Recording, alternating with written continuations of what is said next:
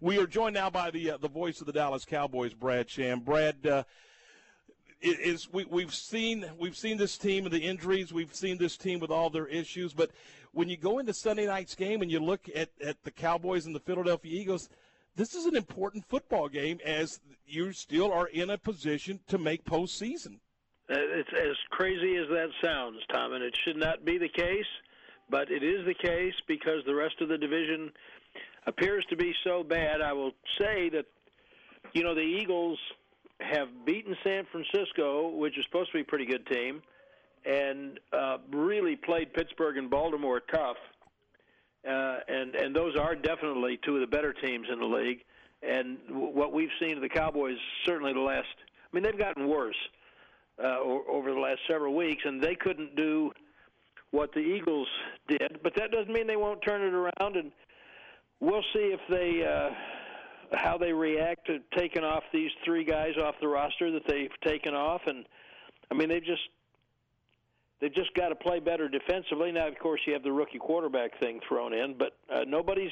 I'm just sitting here working on my game chart for Philadelphia, and, they're not going to um, offer up any sympathy because they they're missing a ton of people. Now they're not missing Wentz, but they're missing their starting running back and and they're missing their two starting guards, and they just put probably their best linebacker on IR today, and so they they got plenty of problems too. But the Cowboys just haven't demonstrated that they can play with what I've seen Philadelphia do. That they have another chance to demonstrate it Sunday night. Brad, have you had an opportunity to watch practice this week and see how DiNucci no, we don't, looked? No, no, no. They, we we never watch practice. We never get to watch practice during the regular season. They open the they opened practice for the first 15 minutes. You basically could see uh, stretching and a little bit of special teams, and that doesn't do any good. That doesn't do me any good. So I haven't done that in years. Now, when you can watch practice, that I wouldn't miss one. But we we've we never get to watch practice practice during the regular season. What are your expectations for DiNucci this weekend?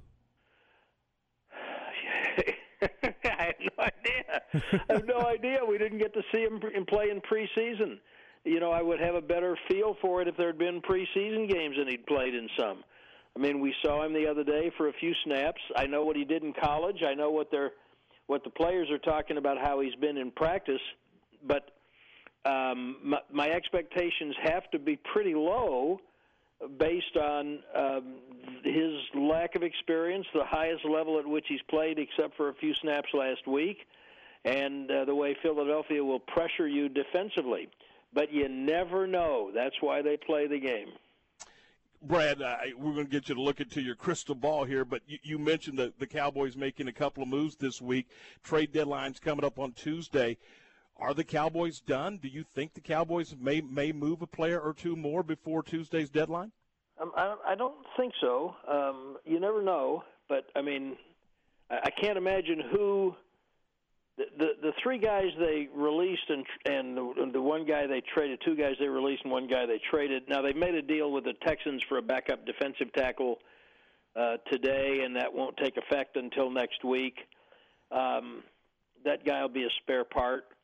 Um, the, it's hard for me to envision who they would trade that would make any kind of a difference. The guys that they moved were not getting the job done, and they were progress stoppers. So Everson Griffen, uh, who who was maybe just starting around into form, maybe he'll really help Detroit. But so he'll open some space for Randy Gregory and Bradlee Anae, and and uh, Terry Poe will open some space for Neville Gallimore, and so the, those guys were progress stoppers, and and so it's time for someone else to have a chance. But I don't think that they have too many more guys that they would be interested in trading who would fit that description.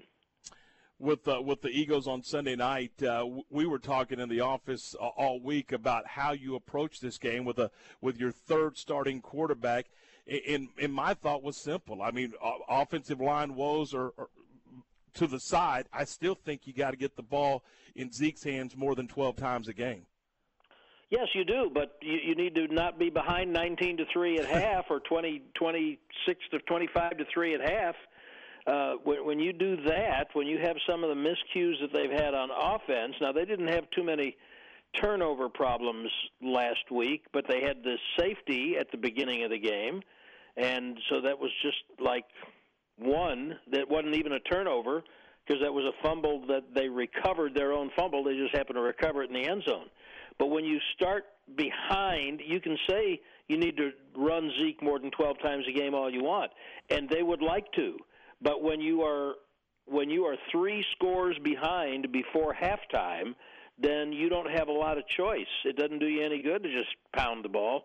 Uh, and you've got to try to find a way to get back in the game. That's why they call it complementary football. You've got to you've got to have your offense help your defense out and vice versa. And their big problem has been that neither side has helped the other one. Hey, Brad, we know you're busy. We appreciate your time. Thanks so much for for popping on and being a part of the program. And we yeah, look you're forward more to the than welcome. broadcast. Tell tell Stretch I said I'm taking his absence personally. we'll do it. We're going to get him on the phone here in about five or ten minutes, so right, we'll pass that along that. to him. I will, Brad. Thanks.